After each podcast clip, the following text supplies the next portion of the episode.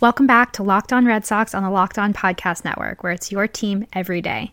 As always, I'm your host, Gabrielle, also known as the creator of Girl at the Game, and today's episode is part two of my interview with Nick Francona, former MLB executive and son of former Red Sox manager Terry Francona.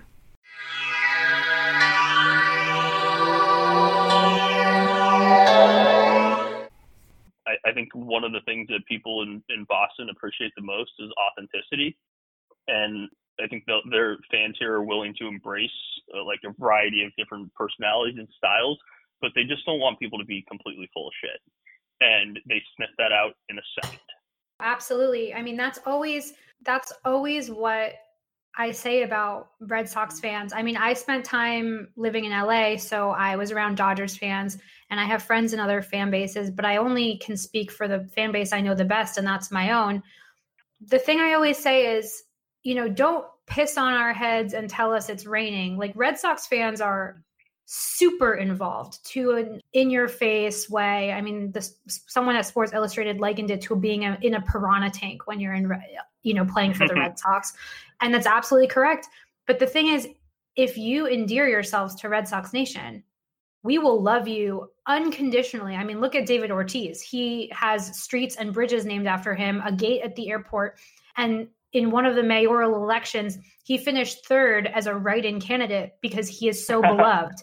It almost feels like, even though ownership has owned this team for almost two decades now, that they've forgotten who they're dealing with.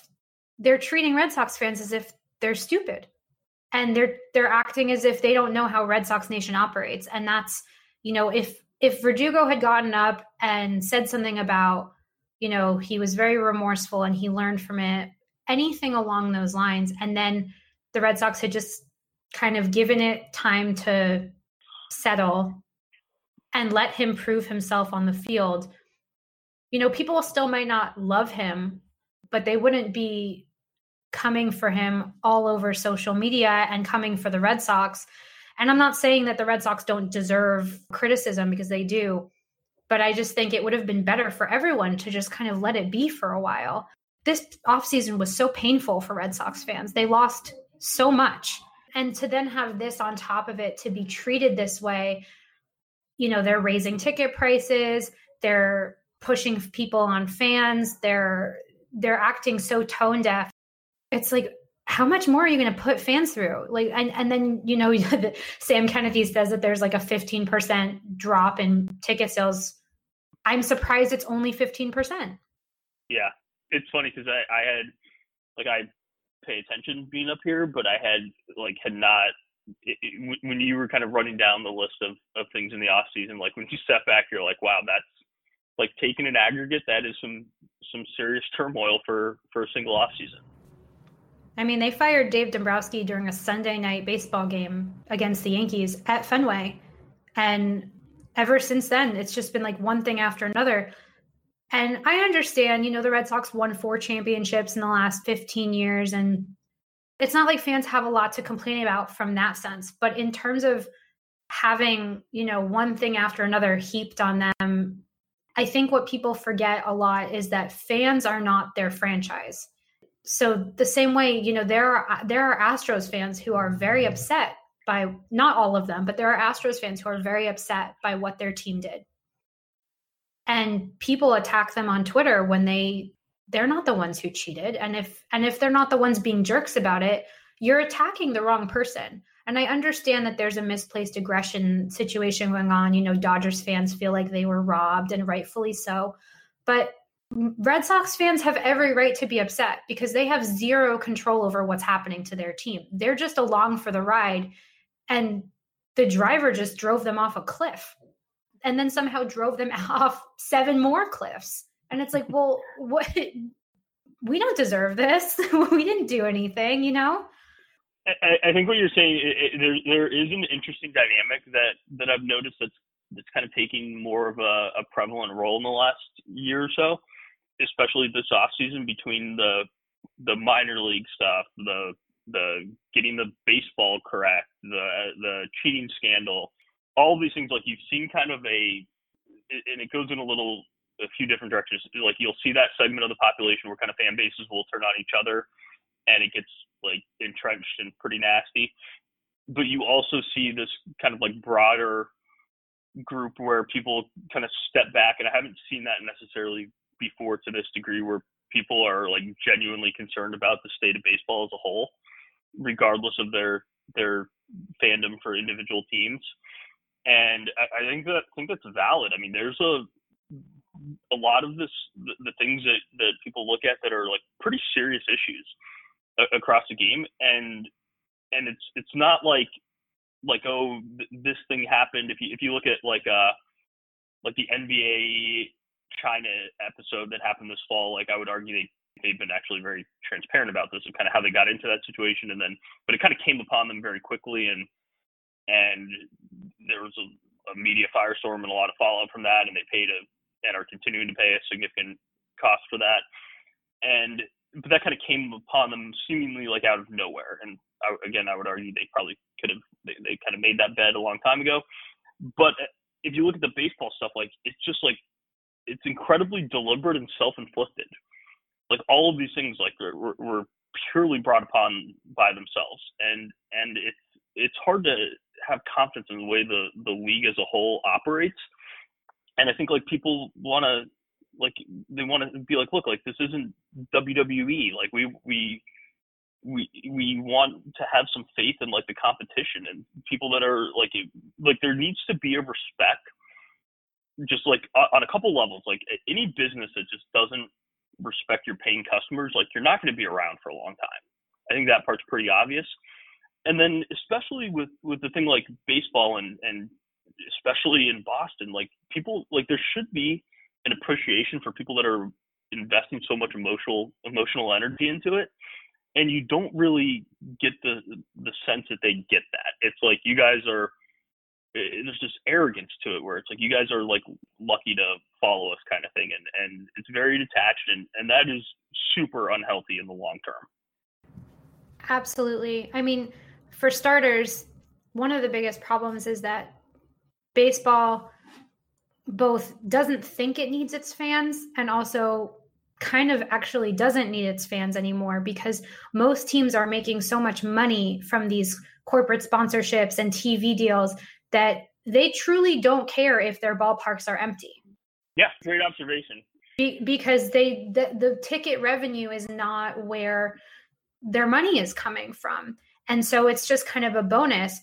And the thing that kills me is, you know, the Red Sox go out and they say, you guys are the best fans in baseball. We wouldn't be anything without you. And it's all nonsense at this point because if they actually cared about the fans, in a year in which they have put fans through so much, they would say, you know what? We are we are a team that's valued at over $3 billion.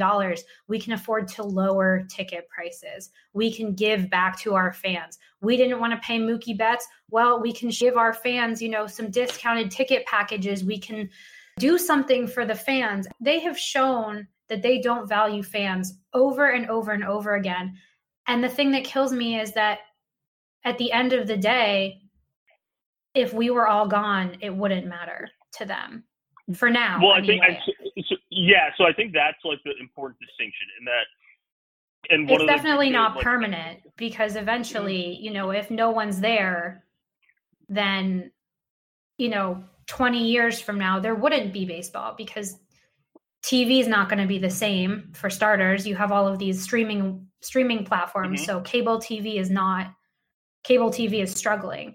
But also, at a certain point, these deals wouldn't be as enticing to these TV providers because there are no fans of baseball. So they're they're walking a very fine line of we want to make money now and they're not thinking about the long term at all because in the long term they're losing fans.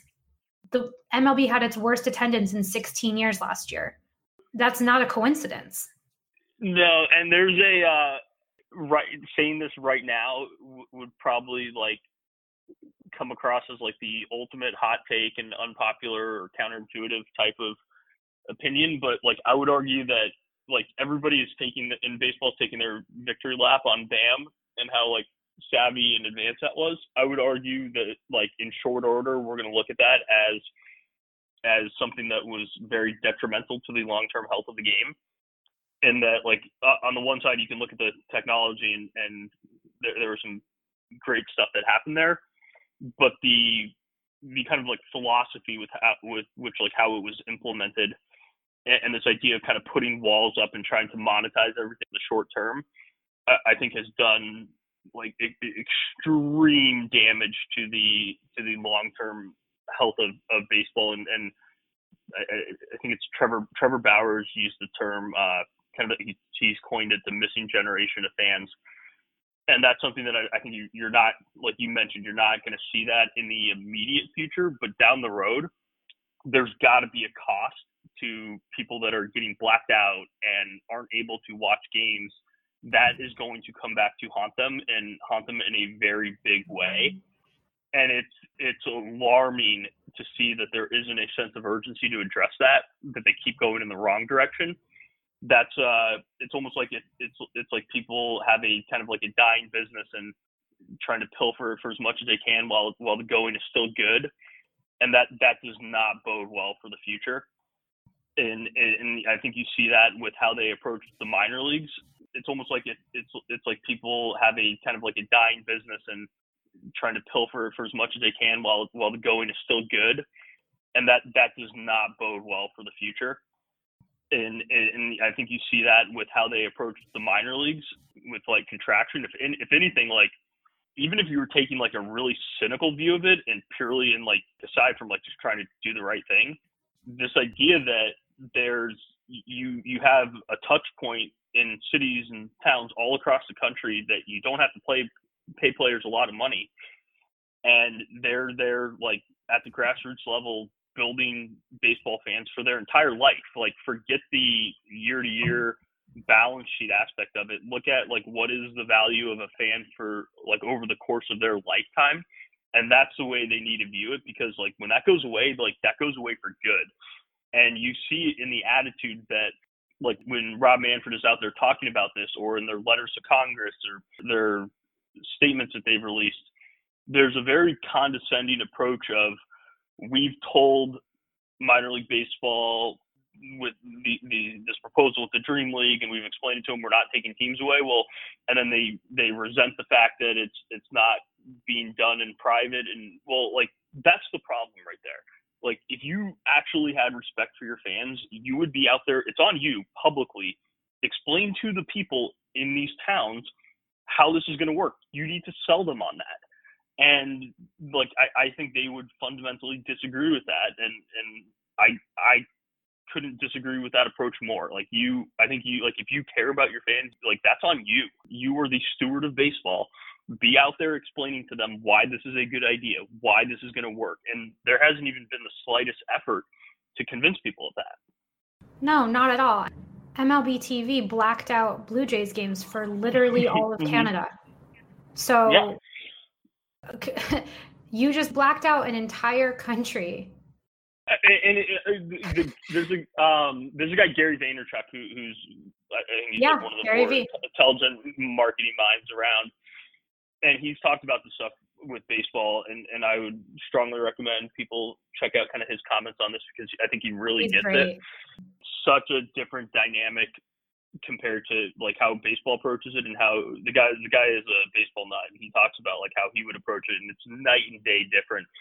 And I sat next to Gary on a on an airplane and we, we were talking about this uh this topic a couple years ago and, and really like the way baseball should view it is like viewing their sport as a platform and encouraging people like whether it's you or people on Twitter or YouTube or any other platform people that are willing to like invest their time and efforts to to use your content to spread the game of baseball, you should be enabling them rather than sending cease and desist letters.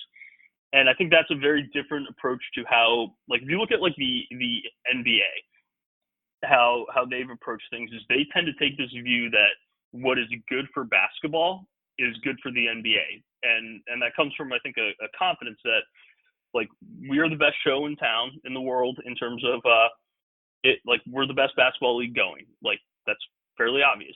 If basketball is growing around the world, that is eventually going to like filter up to us. It's kind of this like organic growth model of we want basketball to be strong throughout the world because that is inherently good for us.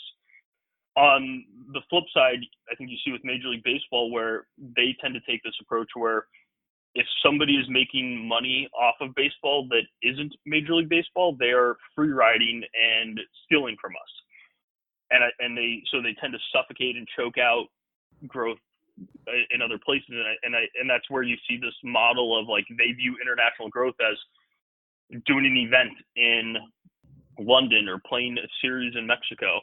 And it's just not sustainable. It, it's very short term. It doesn't take root nothing actually grows it, it and it costs them not, a lot of money too yeah it is it's just silly and look at look look at how even look at like how they view it from the player side where um, the, when my dad was with the Red Sox, they actually had there there was a like an issue with this. I think it, I think it was before the Japan series where they were talking about the the coaches weren't getting going to get paid. There was some some conflict over that, and so the players kind of had a minor protest and and they got it worked out.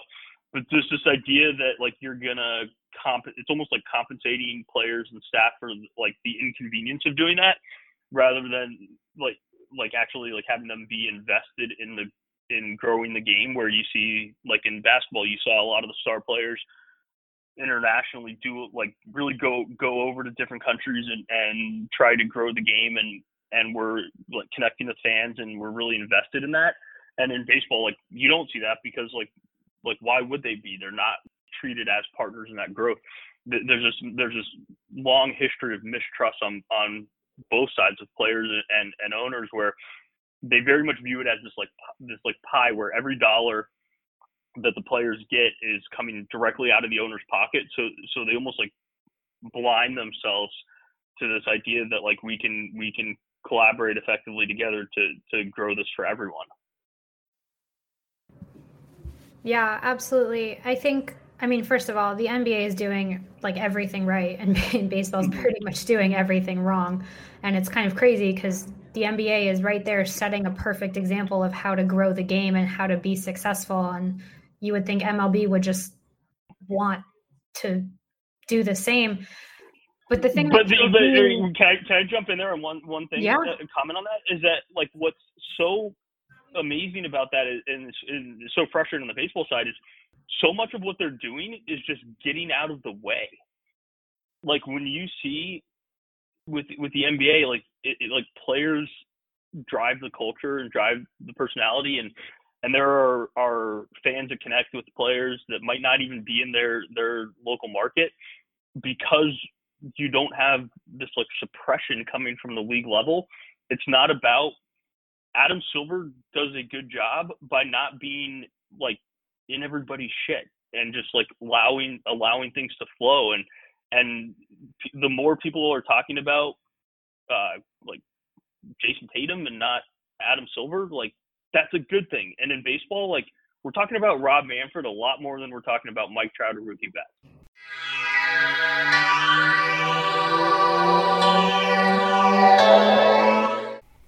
That was part two of my interview with Nick Francona. Stay tuned for Thursday and Friday's episodes, which will be the concluding third and fourth parts of the interview. Thank you again to my guest, Nick Francona, who you can interact with on Twitter at Nick Francona. And as always, you can follow me on Twitter at GFStarr1, that's star with two R's, and follow Locked On Red Sox at LO underscore Red Sox. Thank you so much for tuning in, and as always, go Sox.